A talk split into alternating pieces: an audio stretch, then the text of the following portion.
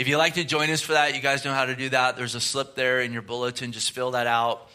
You can drop it in one of the boxes here or the yellow box out there on the patio. And you can also put your prayer requests in those boxes. You got to tear off there in your bulletin for that, as well as your tithes and offerings if uh, Refuge is your home church. And then um, Lost and Found. You guys leave a lot of stuff here after services jackets and, um, yeah, glasses and occasionally a cell phone and like the water flask there's like 20, 25 of those in there. Some of these things are like 20, 30 dollar items. So all of that stuff right now is out on a table in the back of the sanctuary, I believe. So encourage us to glance over that. And uh, we'll probably have that out for a few weeks. And then after that, we gotta we gotta move on from that. So if if you're like at a thrift store in three weeks and you see your water flask or your glasses there, that's that's on you. That's not on us. So check that out and get that stuff. Or if you see my kid wearing, taking, you know, wearing your old jacket or something, then. and uh, so check out the rest of the bulletin there. There's stuff going on and, and various opportunities and things. So um, let's get into God's word here this morning. This is our third week, I believe, in the Gospel of John in the 19th chapter. We've seen the Lord scourged and beat and crucified for our sin. And boy, that study a few weeks ago, it was very weighty. And uh, that, was, that was a tough study and, and throughout the week and so forth. And at the same time, it was just so glorious to see the love of the Lord, you know, uh, and Him laying down His life for us. Uh, throughout all of it, we've seen tons of prophecies being fulfilled uh, as you know, evidence that Jesus is the Christ and the Messiah. And then last week we saw the Lord there declaring on the cross, it is finished. And then it says he breathed his last and offered up his spirit, one of the other gospels. And we talked about what did he finish? And he finished again that which was needed for us to be able to have the means of salvation. He paid the debt of our sin. Sin's costly and someone has to pay the debt, and Jesus paid the debt for us, and we declared it was finished. It's a term that merchants would use, saying it's paid in full.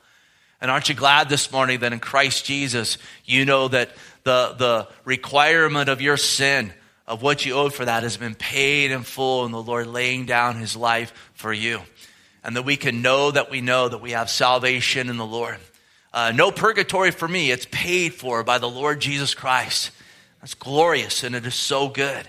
And now, today, as we, Lord willing, finish out the chapter, we're going to see, amongst other things, the Lord's side pierced for us. We're going to see the fulfillment of prophecy in that. We're going to talk about the water and the blood that came out and the significance of that. We're going to see uh, John as well declaring that his witness concerning these things is true. It's like him saying, I know that I know that I know that this is true. And he's going to say, not only because of what I saw, and in First John, he says, not only what I saw, but also what I touched, but he's going to say, because of God's word, the prophetic fulfillment of, again, scripture and what the Lord did for us. And then at the end of the chapter, we're going to see a couple secret disciples in Joseph of Arimathea and Nicodemus the Pharisee moving out of being a place of being gripped with fear and stepping out in faith and saying, listen, let's go walk in what God's called us. Let's make our witness public. And we're going to see that they did not regret that. And let me tell you, there's never a regret when we move from fear to faith. Never a regret. The Lord will always meet you where you are at.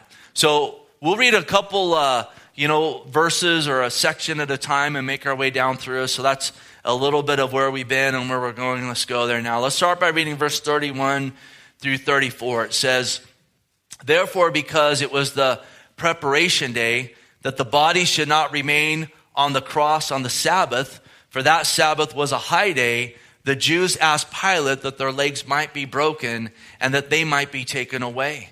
Then the soldiers came and broke the legs of the first and the other who was crucified with him. But when they came to Jesus and saw that he was already dead, they did not break his legs.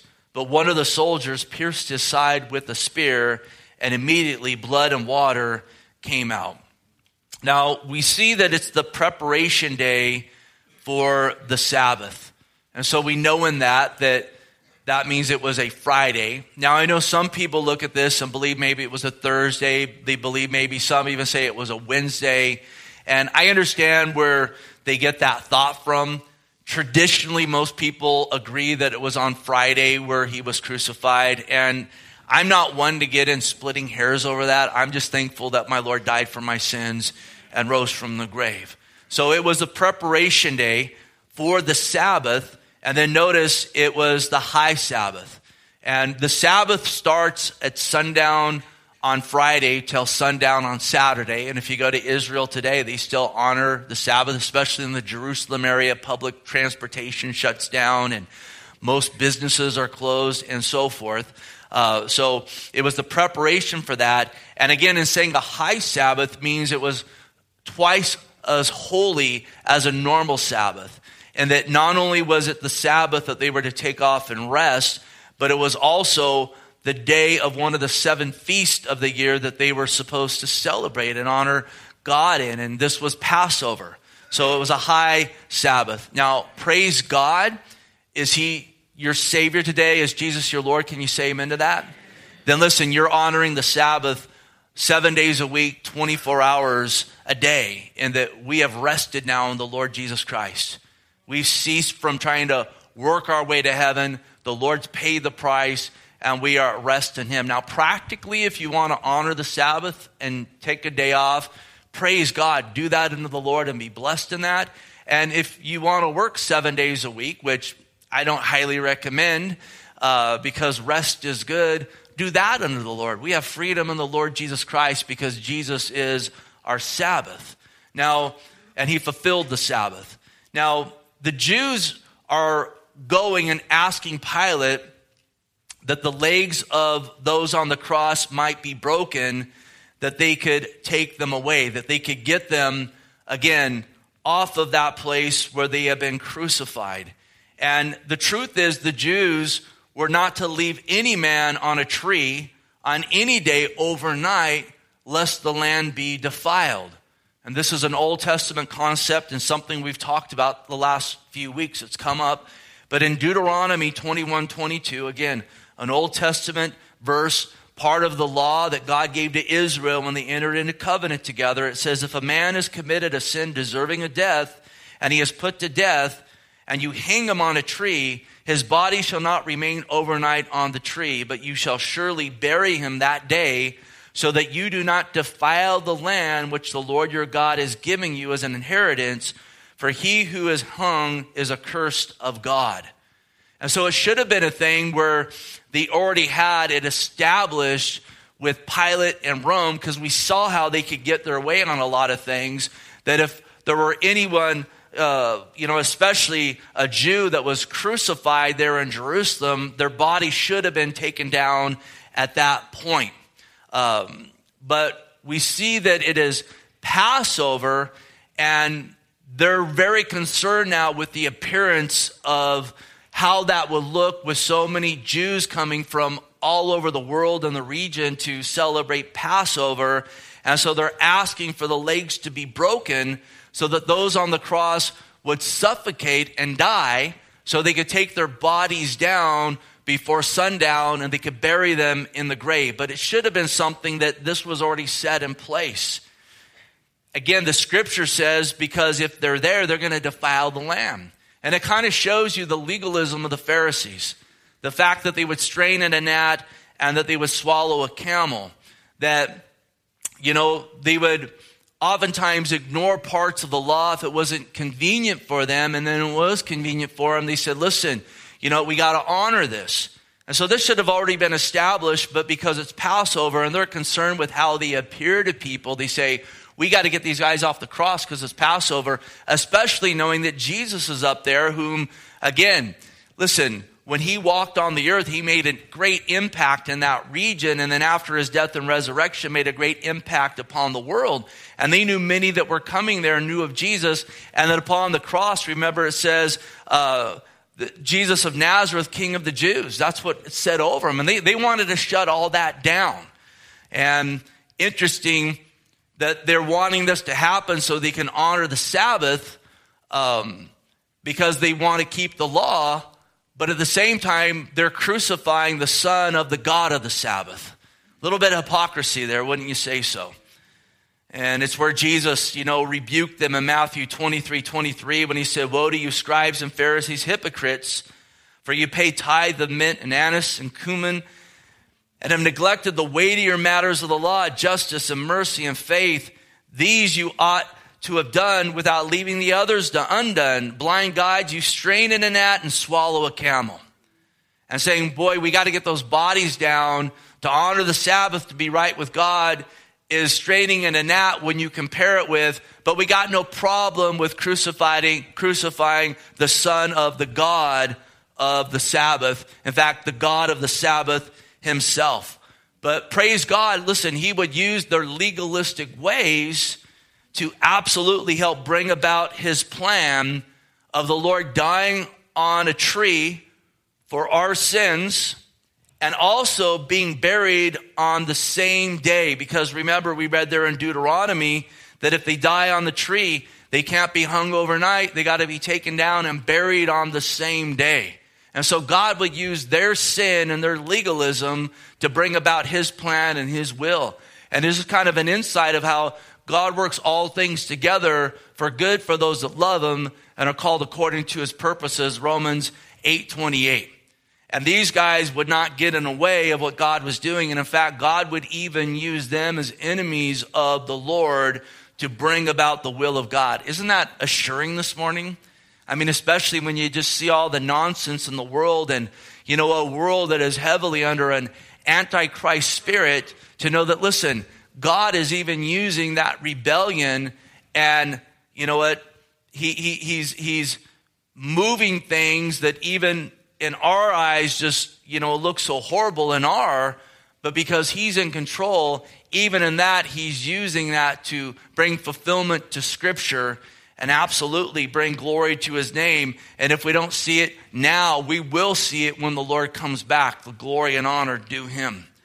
Now, with this as well, listen, Jesus did not come again to defile the land. If they left him on the cross, and he wasn't buried that day, he would defile the land. Have you ever thought about that? And it really puts a, a great emphasis on the end of the chapter here of how these things unfolded that the Lord was taken off the cross and he was buried that same day before dark came.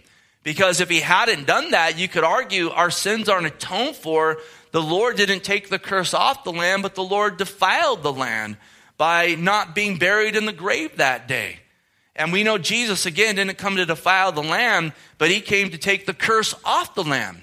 Because there's a curse that was put upon this land when man sinned in the garden. And we talk about it all the time how God made man, made woman, put him in the garden, told him, Eat of any tree of this garden, be blessed, except the tree of the knowledge of good and evil. For the day you eat of that tree, you're going to, can we say it together? You're going to die. And again, Satan came along villainized God, got man to begin to question the word of God. Woman saw that it was good to make one wise and look good for food. She ate of it. She was deceived, but then Adam willfully ate of it. And from that moment, death set in. Physical death set in. Spiritual death set in. Sinful man now was separated from holy God. And we read there in Genesis 3 that a curse came upon the land. And so to have that curse removed, one had to die on a tree so the curse could be taken off the land and put upon the one who died on the tree and he needed to be buried that day and Christ came to do that. Galatians 3:13 Christ has redeemed us from the curse of the law having become a curse for us for it is written cursed is everyone who hangs on a tree that the blessings of Abraham might come upon the Gentiles in Christ Jesus that we might receive the promise of the spirit through faith. Isn't that awesome this morning? And it's not just faith in anything, it's faith in the Lord Jesus Christ. Is your faith in Jesus Christ today? Then the curse that was upon you has been taken off, the curse of the law. And now, again, you have the blessings of Abraham and that Abraham was in covenant with God. You have the blessings now of Abraham and that you are in covenant with God now and you're no longer under the law that damns you, but now you're under the shed blood of Jesus Christ that saves you. And listen, the day is coming very soon when the Lord is going to come back and the curse that is on the earth is going to be fully removed. We see it partially in the millennial reign of Christ removed, and then there'll be a new heaven and a new earth that's going to be completely curse free, and it's going to be a glorious, glorious day. I'm looking forward to that day. I don't know about you, but I'm, look, I'm looking forward to that. Thanking God for today, but looking forward to, listen, the, the, the great inheritance that we have in the Lord Jesus. So, verse 32 says, Then the soldiers came and broke the legs of the first and the other who was crucified with him. So both of those thieves, and we'll go back and be reminded of the conversation they had with Jesus upon the cross. Both of their legs were broken. And immediately when their legs were broken, they became like drowning men with an anchor tied to their feet. We talked about this a few weeks back how when they would crucify men, they would nail them to the cross through their wrists on each side so that they could be held up there. And you got to understand the thought back then that the palm extended from here to here. And so the wrist would hold them up there. The palm, they would fall off. So they would nail them through the wrist, and then they would take the two feet and they would put a nail through the two feet. I mean, that in itself sounds immensely painful. But imagine having that happen to you after being scourged, you know, by a Roman soldier with a cat of nine tails, and then beat by the hands of those soldiers, and in Jesus' case, many others as well. And they would hang them to the cross. And remember, they would pick up the cross and they would they would nail them to it on the ground, and then they would put it in a in a hole in the ground, hold up the cross, and immediately most of their bones, or many of their bones, would come out of joint, and they would hang there. And yet, Listen, they didn't die from the nails, they would die from suffocation. Because as they hung there, they couldn't breathe. So what they would do is they would push themselves up on that nail to get a breath. They'd come back down. And there's records of, of, of guys hanging on that cross for days on end, getting another breath and coming down. And so when they said break the legs and Pilate agreed to do that, it was so that they couldn't lift themselves up to get another breath, but they would die upon that cross. And think about that being on that cross and having your legs broken out of with all the other pain you've already gone through. I mean, this is very inhumane. Uh, the Bible talks about the mercies of the wicked being cruel. This is very, very cruel. Now, listen, the Bible supports capital punishment from the beginning to the end for those that have legitimate witnesses that they've committed capital crimes. It's one of the ways to uh, decrease crimes that should be punished by capital punishment. But absolutely, the Bible does not endorse this kind of uh, inhumane treatment of anybody. And so it just shows just the wickedness of everything that was going on there. And so their legs were broke. And listen, when that happened, they began to die. And physically, both of them died. But hear this this morning both of their souls absolutely lived on. And we got to know this. These bodies are going to die. They'll, these bodies will be resurrected at some point, but the soul lives on forever. Now, those in Christ Jesus, at the second coming of the Lord, these bodies will be resurrected and transformed into a body like Christ had when he rose from the grave, a glorious body. Do you understand that those that reject Christ, their bodies will be resurrected too at the white throne judgment? And there will be a type of body that the soul is in forever in a place that I didn't make up, but Jesus preached about often called hell. Now, this first, you know what, thief that we've seen call upon Christ Again, his body died, his soul lived on, and immediately his soul was in the presence of the Lord. Because remember, when they were on the cross, the one gospel re- re- records that at one point both of them were, you know, joining the crowd saying blasphemous things to the Lord. And yet, at one point, we read about this in detail in Luke 23 39 through 42. The one thief realized that he was a transgressor of the law and deserved to be there, but that Jesus had done nothing wrong, and indeed, he was Lord. And he cried out to Jesus. And he said to him, uh, where are we at here? He says, uh, Then he said to Jesus, Luke 23 42, Lord, remember me when you come into your kingdom. He cried out to Jesus. He called him Lord. Lord, remember me. He called upon the name of the Lord. Isn't that awesome? And Jesus said to him, Surely I say to you, today you'll be with me in paradise. The Lord gave him assurance of salvation immediately when he humbled his heart, acknowledged he was a sinner, and called out to Jesus to be his Lord and to be his Savior. And immediately the Lord gave him assurance that he was washed, that he was forgiven, that he was cleansed, and that he would die that day, but that day he would be with the Lord in paradise. And his body would die, but his soul would be immediately ushered in the presence of God into eternal, this sounds good, eternal paradise. Now, listen, unless there is an unrecorded repentance of the other thief, and I have to think that if he repented, we would have that recorded. But unless there was an unrecorded repentance, that other thief, when he died, immediately, listen, his soul lived on, and immediately his soul was plummeted into an eternal hell in a place much worse than the cross that he hung on. Listen, both places were places of torment. But on that cross, he still had hope. On that cross, he was still in the valley of decision. He still had opportunity to call upon Christ, especially when he heard the gospel unfold right before him. Not only did that other thief get saved, but in the process of being saved, he was an evangelist. Do you realize that? That other thief heard the gospel as well as that centurion at the foot of the cross that we talked about last week that got saved as well. And God was using the guy before he even got born again to preach the gospel of Jesus Christ. That other thief still had hope. But once he died in his sin, listen, that hope was gone and he crossed over to again a place called hell where now his decision would be honored forever and ever and ever and ever and ever. Now, listen, I know this is where some people say, I don't believe in hell. I don't want to believe in hell.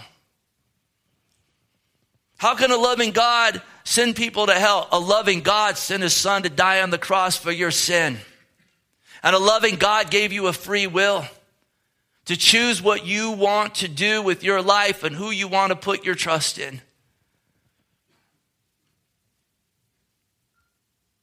Again, many people, they'll say, I don't believe that and I don't want to believe that. I believe men's souls will just be incinerated and they'll cease to be. And that's gotten very popular in the church today. But listen, that's not what Jesus taught. You know, Jesus taught more about hell than he ever taught about heaven. And he taught the soul will live on. Listen to a few of these verses. Matthew 18, 8. This is all Jesus speaking. If your hand or foot causes you to sin, cut it off and cast it from you. It is better for you to enter into life lame and maimed rather than to have two hands and two feet to be cast into the everlasting fire. If your eye causes you to sin, pluck it out and cast it from you. It's better for you to enter into life with one eye rather than to have two eyes and be cast into eternal hellfire. Now, as far as the cutting off of the hand, he's speaking figuratively, but it is that emphasis on you got to die to these things and put your faith in Christ, lest you be cast into hell forever. Jesus said in Matthew 25 41, then he will also say to those left on the left hand, Depart from me, you cursed, into the everlasting fire prepared for the devil and his angels. God never made hell for man. That was never the Lord's heart that men would go to hell. That was made for the devil and his angels when they sinned against God. The devil and a third of the angels who tried to ascend above God. There was a penalty for that move. And then when man followed along in the garden, there was a penalty for him, and that's where he needed a savior. And God could have left man in that place, but immediately he gave him the promise of a savior who was going to come. Jesus said in Matthew 25, 46, all these will go away, notice here, into everlasting punishment. but the righteous into everlasting life. In other words, the soul lives on. The soul lives on of the unrighteous and the righteous, the unrighteous into everlasting punishment, the righteous into eternal life. And then in Luke 16 24, the Lord gave us an account of hell itself and someone in hell. In the parable or the account of the rich man and Lazarus. And the rich man, it says, he cried out and said, Father Abraham, have mercy on me and send Lazarus that he may dip his finger in water and cool my tongue, for I am tormented in this flame. The body dies, but not the soul. Souls live on eternally. And hear this the only difference between the soul of the one thief and the other, there was one thing that made them different. You know what it was? The grace of God that one obtained through humbling his heart and calling upon Jesus for forgiveness and putting his trust in him, and the other did not obtain because he rejected the Lord in his pride. He had it all figured out.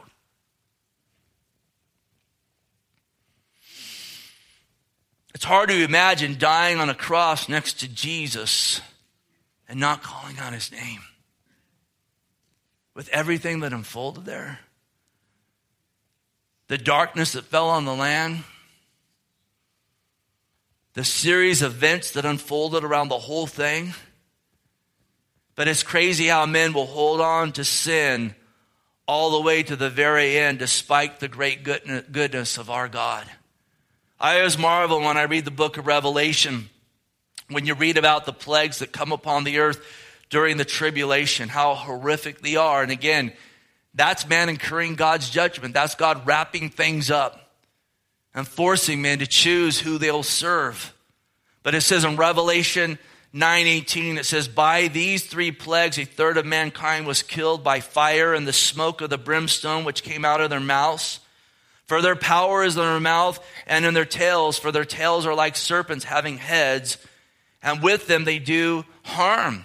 Notice here, but the rest of mankind who were not killed by these plagues did not repent of the works of their hands, that they should not worship demons and idols of gold, silver, brass, stone, and wood, which can neither see, nor hear, nor walk. And they did not repent of their murders, or their sorceries, or of their sexual immorality, or their thefts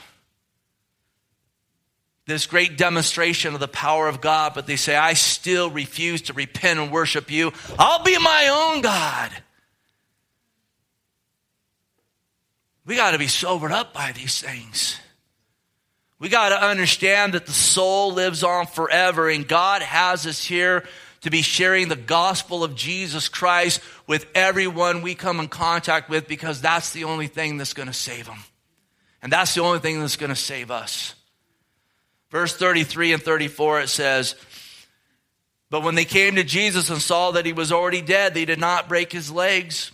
But one of the soldiers pierced his side with the spear, and immediately blood and water came out. So they saw Jesus was already dead. In Mark's gospel, in Mark 15 44, it says, Pilate marveled when he heard he was already dead. The way Jesus held up through that scourging and that beating and the fact that he got full blows of 39 blows with the cat of nine tails. We talked about that, how he wouldn't confess sin, so he got 39, not only, you know what, medium blows, but to the highest point that they could beat a man with. And when he said, Behold the man, it was part of it, it, it was in part of him marveling, this is the man. We can't kill this guy. He should be dead right now. And he probably was thinking, he's going to be on that cross for days. Because if this doesn't kill him, this is like a timeout for him now on the cross. And here's the truth of the matter listen, that cross would not have killed him, it couldn't have killed him. Because the wages of sin is death, and Jesus never sinned. They couldn't kill him no matter how hard they tried. Jesus laid down his life. Jesus laid down his life for another, for me. He laid down his life for you. No one took his life. They could not kill him no matter how hard they tried. He was without sin. The wages of sin is death, and Jesus never sinned. So they come and they see that he's dead. So they don't break their legs. They don't break his legs because they didn't have to. We'll talk more about that in a minute. But to make sure he was dead, one of the soldiers pierced his side. And the water and blood came out. We'll talk more about that again in a second because it's talked about again in a couple verses. But that water and blood coming out, we'll talk about another prophecy fulfilled in a second, was prophetic in a prophecy we've talked about and looked at the last few weeks, and that it shows that the Lord died of a broken heart, a ruptured heart. And again in the Old Testament in Psalm 22 14, Speaking of the suffering servant, the Messiah, he says, I'm poured out like water and my bones are out of joint. And again, his bones were out of joint through the cross dropping into the hole. He says, My heart is like wax, it is melted within me. And it's a description of ruptured heart, of a broken heart, dying because of that. And indeed, it's prophetic because it shows the Lord's heart melted like wax. And when he offered up his spirit, his physical death was the rupturing of the heart, or he allowed his heart to be broke. Now, this is where we step back and we say, oh, is that because of my sin? And a part it was, but I personally think, and I'll, I'll, I'll preface this with this as just my thought, in that when he became sin for us, again, 2 Corinthians 5.21, he made him who knew no sin to be sin for us. When that happened, Due to the wrath poured out on Jesus and him becoming sin for us, his fellowship with the Father was broken. And I believe personally, you can take it or leave it, this is what I believe personally when he said, My God, my God, why have you forsaken me? is when his heart ruptured. It was a broken heart because of the breaking of fellowship between the Son and the Father. And it says, after this, he breathed his last. He declared it is finished, breathed his last, and offered up his spirit. The Father, the Son was willing to be separated from the Father to save your soul. Isn't that how good our God is? He was allowed, again, his heart to be crushed for us. This would also, the, the, the spirit of the side, it would also be evidence of the truth of his death. in order to present the proof of his resurrection. There are some people that argue, oh, Jesus never died. He just swooned on the cross. He never died. That's how he was able to resurrect. I came across this years ago. I've shared it a few times over the years. A lady wrote into a, a church magazine into the question and answer forum, and she said, Dear sirs, our preacher said on Easter that Jesus just swooned on the cross and the disciples nursed him back to health. What do you think? Sincerely bewildered. There's preachers that preach that. They're not preachers of the gospel of Jesus Christ. They answered her and they said, Dear bewildered, beat your preacher with a cat of nine tails with 39 heavy strokes, nail him to a cross, hang him in the sun for six hours, run a spear through his side, put him in an airless tomb for 36 hours, and see what happens. Listen, those soldiers were commissioned to make sure those guys were dead. And if they weren't dead and they took them down, you know who would be dead next? Those soldiers. Rome did not play. It was imperative that they knew that they were dead. Otherwise, they would get the punishment that was due that criminal on the cross. Now, John says in verse 35, and he who has seen has testified, and his testimony is true, and he knows that he is telling the truth so that you may believe. And John is here saying, basically saying, I know that I know that I know that these things are true. I have seen these things, and I'm testifying to you that they are true. In 1 John 1 1 through 4, he talks about not only have I seen, but I've, I've touched. I know Jesus came in the flesh. I know he literally walked on the earth. And then he also says in 1 John 1 4, he says, I've seen and I've touched, and he says, and we've written these things down. And those things were written down because as we read in 2 Peter chapter 1 verse 21, prophecy never came by the will of man, but by men of God when they spoke as the Holy Spirit moved upon them. He saw, he touched, and then the Holy Spirit moved upon him to pen scripture prophetically given. And then from there, listen, his life and the Holy Spirit working in his life is evidence that his testimony is true. Because John was persecuted to an immense degree in his life. We talked about this in our study in John, how at one point they tried to boil him in oil and they couldn't kill him. Jesus had rubbed on, off on him really hard. He, they couldn't kill him. And they finally said, What are we going to do with this guy? Oh, let's, let's banish him to an island called Patmos. That will take care of it. That will help crush this Christianity thing. And he goes out there as a revelation of Jesus Christ. Gave us the book of Revelation. Again, God using the methods and the acts of the wicked to bring forth glory to his name. So he declares us, I know that I know that is true. There's no speculation here. And how many people today run around and they want to speculate about Scripture? Well, I don't know. I'm going to speculate. And then in their speculation, they say, and I, am speculating, but I'm an authority, so you got to listen to me. I'm going to take the witness of John the Apostle over these speculators. I think he's a credible witness, wouldn't you say? He wrote four books in the Bible. It's the bestseller of all time. And he says, I, I, am testifying these things for this purpose that you may and that you would believe. That's what this is all about. That you would call upon Christ. As it says there in John 3 16, for God so loved the world, he gave his only begotten Son, that whoever believes in him should not perish but have everlasting life. In other words, your soul's going to live forever. And if you believe in Jesus, it will live forever in paradise with the Lord. John 3:18 He who believes in him is not condemned but he who does not believe is condemned already because he has not believed in the name of the only begotten son of God. Again, that's what it comes down to. Who do you put your faith in? Who is your Lord? Is it Jesus Christ or is it your own belly, as the Bible talks about?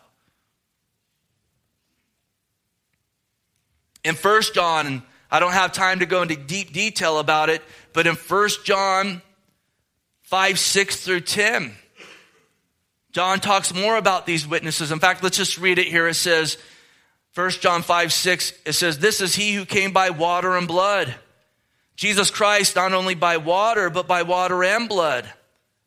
And it is the Spirit who bears witness because the Spirit is truth. And there are three that bear witness in heaven the Father, the Word, the Holy Spirit. These three are one. Oh, it's the Trinity in the Bible. It's all over the Bible. And right here, it's specifically the Father, the Word, who is Christ Jesus. He declares himself to be the Word in the Gospel of John and the Holy Spirit. The three are one.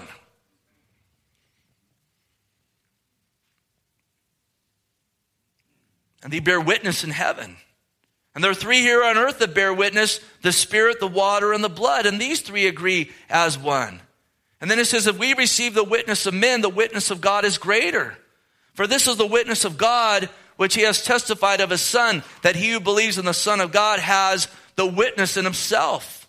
And he who does not believe God has made him a liar because he has not believed the testimony that God has given his Son.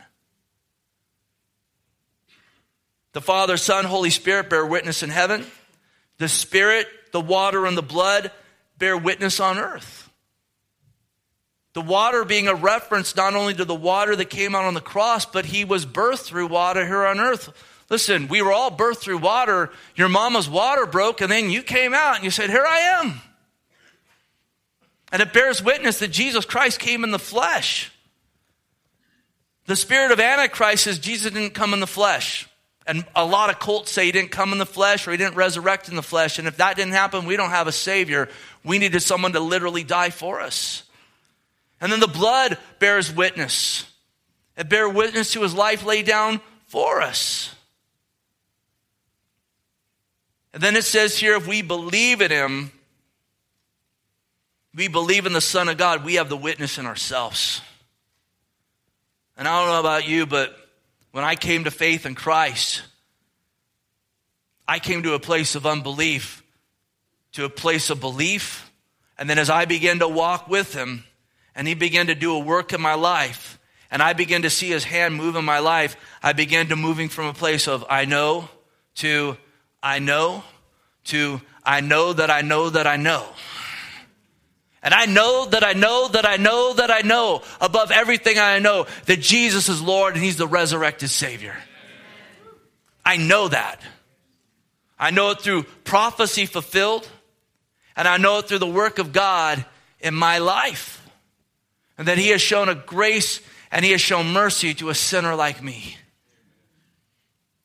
Verse 36 for these things were done that scripture should be fulfilled. Not one of his bones shall be broken. Again, another scripture says they shall look on him whom they pierce. Now, John points to even a greater witness, the witness of the word of God.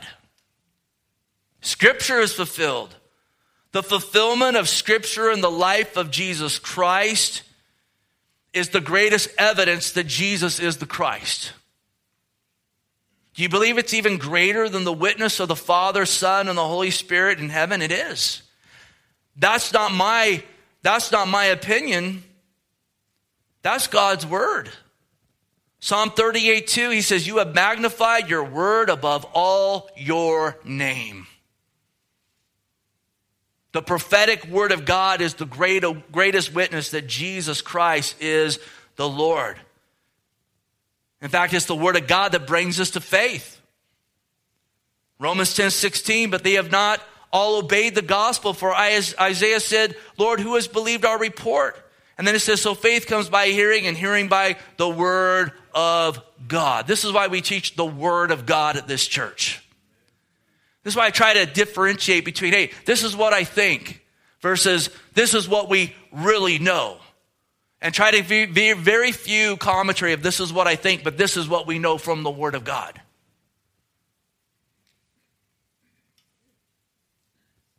So he's saying, I didn't just see this, but I saw the fulfillment of Scripture. Not one of his bones was broken. That was a prophecy given. His bones would be out of joint, but not one of them would be broken. Psalm 34, 19 and 20. Again, the suffering servant. Prophecy about Christ's crucifixion. Many are the afflictions of the righteous, but the Lord delivers them out of them all. He guards all his bones, not one of them is broken. And there was a reason for this. 1 Corinthians 5 7 says Christ is our Passover. And in Exodus 12 46, an Old Testament scripture, when they started Passover, none of the bones of the lamb at Passover could be broken. Speaking of that lamb, in one house it should be eaten. You shall not carry any of the flesh outside the house, nor shall you break one of its bones. Remember the Passover when God delivered Israel out of Egypt. It was that last plague. Take a lamb, you know what, get to know it, sacrifice it, eat it. God's not wasteful. Then take the blood and put it over the doorposts. So when the angel of death comes, he passes over your house. Your sins are covered. And so Jesus is the fulfillment of the Passover. Remember, he started his ministry in John 129. John the Baptist saw him coming. He said, Behold, the Lamb of God who takes away the sins of the world. He is our Passover. And not one of his bones could be broken, and it wasn't. And man, the beating the Lord went through, yet none of his bones were broken. He had bones of iron, is what he had. The punching in the face and they couldn't break his bones. And listen, I don't want to get into outward appearances because God looks at the heart.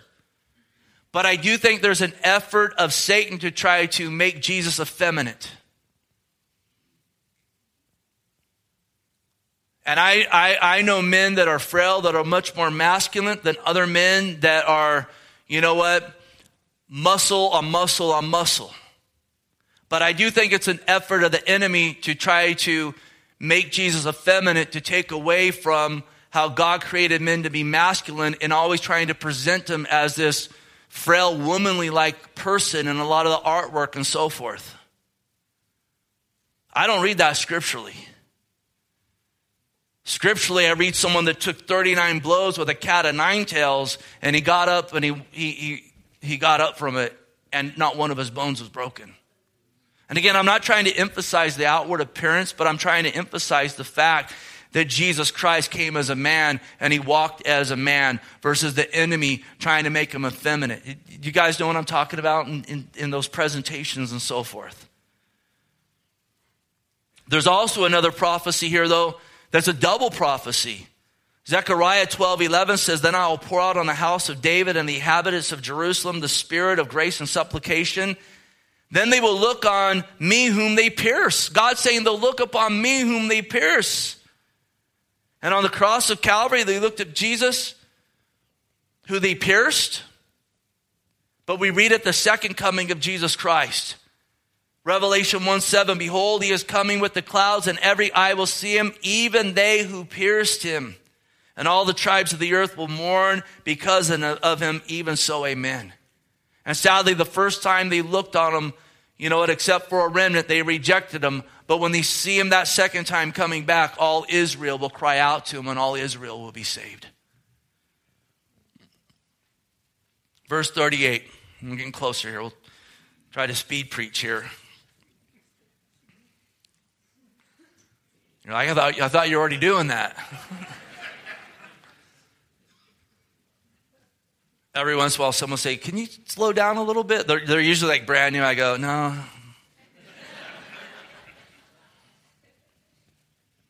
Is how God wired me. I'm sorry. but I go, you come, you come back next week and the week after that, and I guarantee you God will start conditioning you. And then from there, we got CDs and it's all over the internet. After this, Joseph of Arimathea, and Arimathea is a, it, it, it's in the hills of northwest Jerusalem. Joseph of Arimathea, he lived in the hills. Where I grew up, if you lived in the hills, you know, you were. Joseph of Arimathea, being a disciple of Jesus, notice here, but secretly, for fear of the Jews. And he wasn't fearful of his life, he was fearful to be put out of the synagogue. We read that earlier in John. They were fearful to get put out of the synagogue if they had fear of the Jews. So he's a disciple. Somewhere along the line, he got saved, but there was still a great fear of men in his heart. Aren't you glad that the Lord not only saves us, but then he begins to work in our life? He asked Pilate he might take away the body of Jesus, and Pilate gave him permission, so he came and took the body away. He got saved somewhere along the way in the midst of Jesus rebuking those Pharisees, in the midst of Jesus working in Jerusalem, in the midst of the bulk of those Pharisees saying, We want to kill him. He says, No, I need to die to myself. Jesus is Lord. And he put faith in the Lord.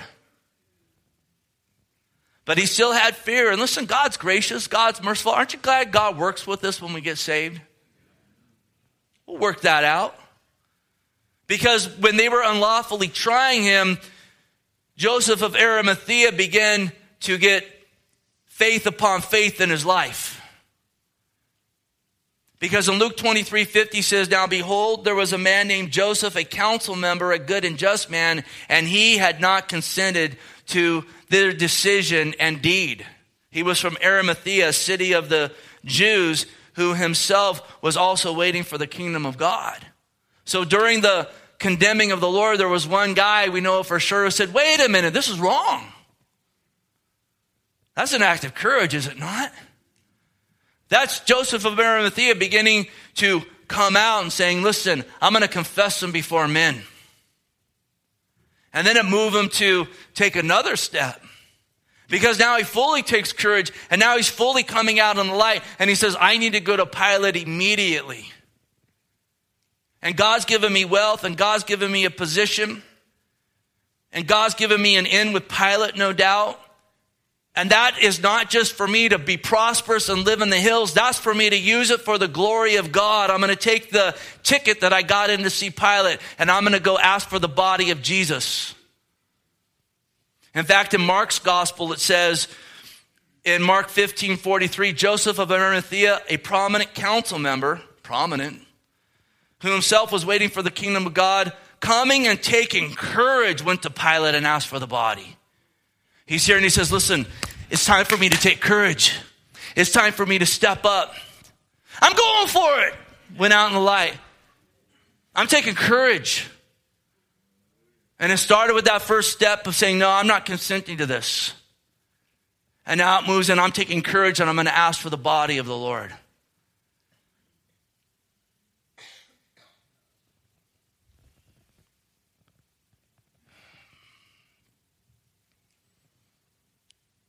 I can't encourage you enough when I'm preaching to myself. Let's always be taking steps forward in faith.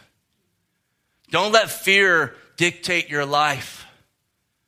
You're like, man, I, I got to get over there. We'll start by just getting right here. And the Lord will meet you where you're at. And that we never read where Joseph of Arimathea, but then afterwards he regretted the whole thing. He's like, dude, I'm in scripture. I went from being a secret disciple to taking a couple steps in faith, and I'm in Scripture. No doubt to God be the glory, amen. Verse 39 And Nicodemus, who first came to Jesus by night, also came bringing a mixture of myrrh and aloes, about a hundred pounds. And they took the body of Jesus, bound it in strips and linen with, with the spices, as the custom of the Jews is to bury. Now, Nicodemus was another Pharisee. And in John 3, remember, he came by night. He didn't want to be seen.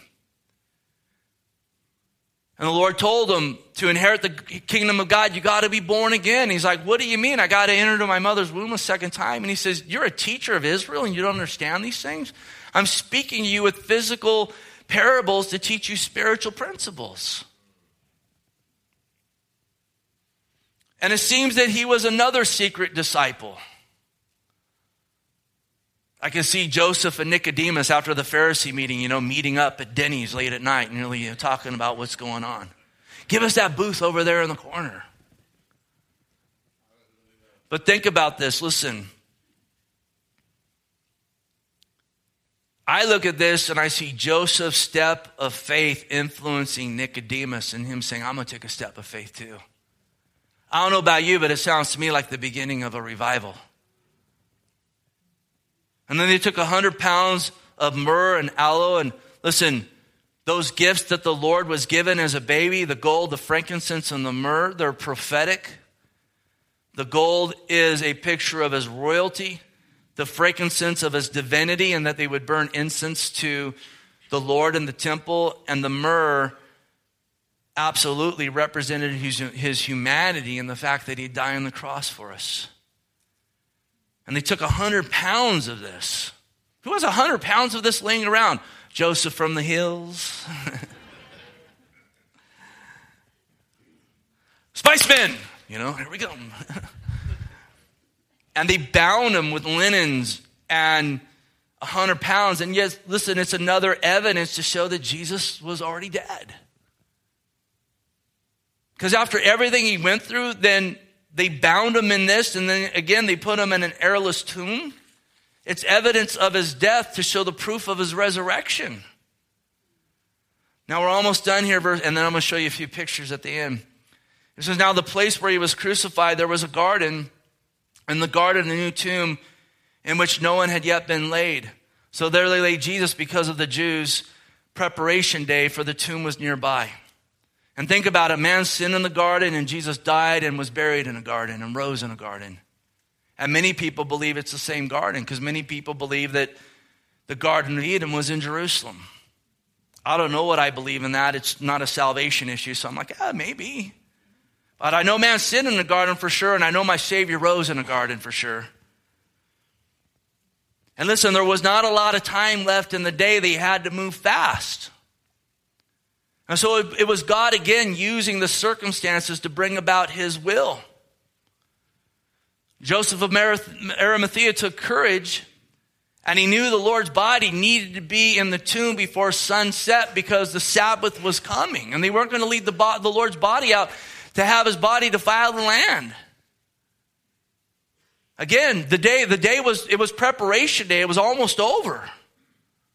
And it's a fulfillment, though, of Scripture because, listen, that was Joseph of Arimathea's tomb. I'm going to show you a few pictures here in a second, but where Calvary is on Golgotha and that garden is, and if you haven't seen, you're going to get blown away. They say it was for sure owned by one of the most wealthy men in Jerusalem of that day because it has one of the biggest cisterns in all of Jerusalem, as well as one of the, big, one of the biggest olive presses in all of Jerusalem.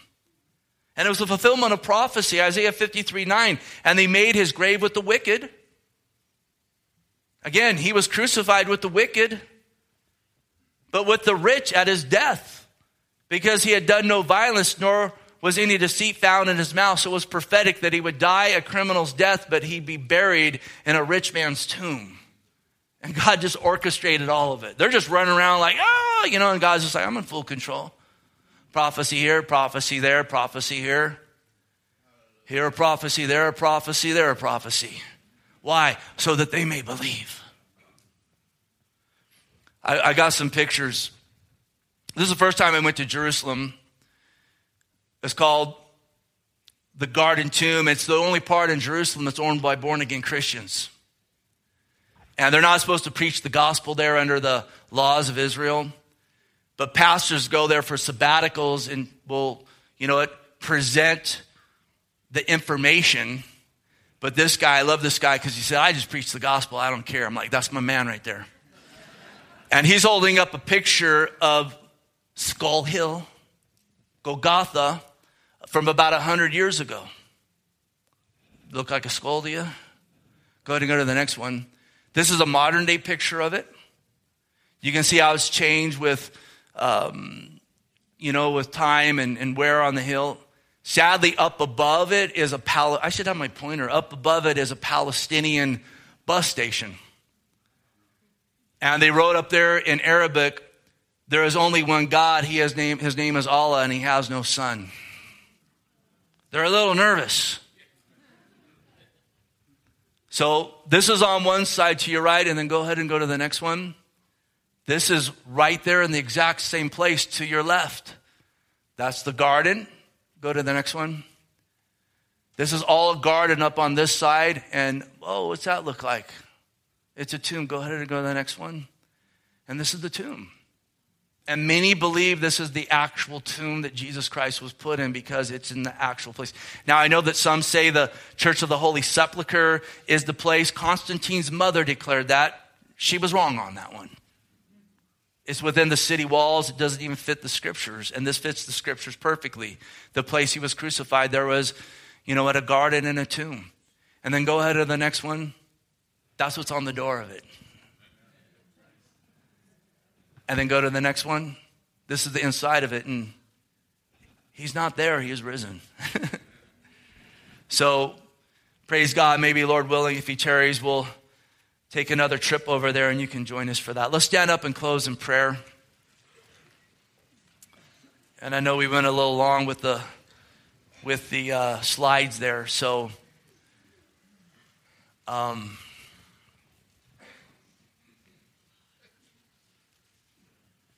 We'll just close in prayer this morning. We'll do something a little different. Because I see all these Chiefs and 49ers things, and we've already beefed up security here because we don't want any, like. I'm just glad no one wore a Dodgers uh, hat. Some of you guys know what I'm talking about with that red and blue, right? You know what I'm talking about. Uh, Lord God, we praise you and we give you glory. And we thank you, Lord, for your death, your resurrection, for all that you've done for us, Lord. We thank you that this morning we could partake of the Lord's Supper, God as we look at the Lord's life laid down for us, God. Oh, Lord, let us leave here and Lord, let us leave here with, with, a, with an unction in our heart, God, to share the good news with those that need you because souls are eternal. And Lord, just bless the rest of this day. Let it be rich and good. And above everything else, with all the going ons, Lord, let us just look to you and give you praise and honor and glory. Listen, if you're here today and you haven't called upon the name of Jesus, we talked about that thief on the cross. And he humbled his heart and he called out to the Lord. And he was calling out to the Lord to his depths, saying, I need a Savior. Jesus, you are Lord, save me. Be my God. And the Lord met him right where he was. Listen, if that's you, call on his name. And then listen, go tell somebody.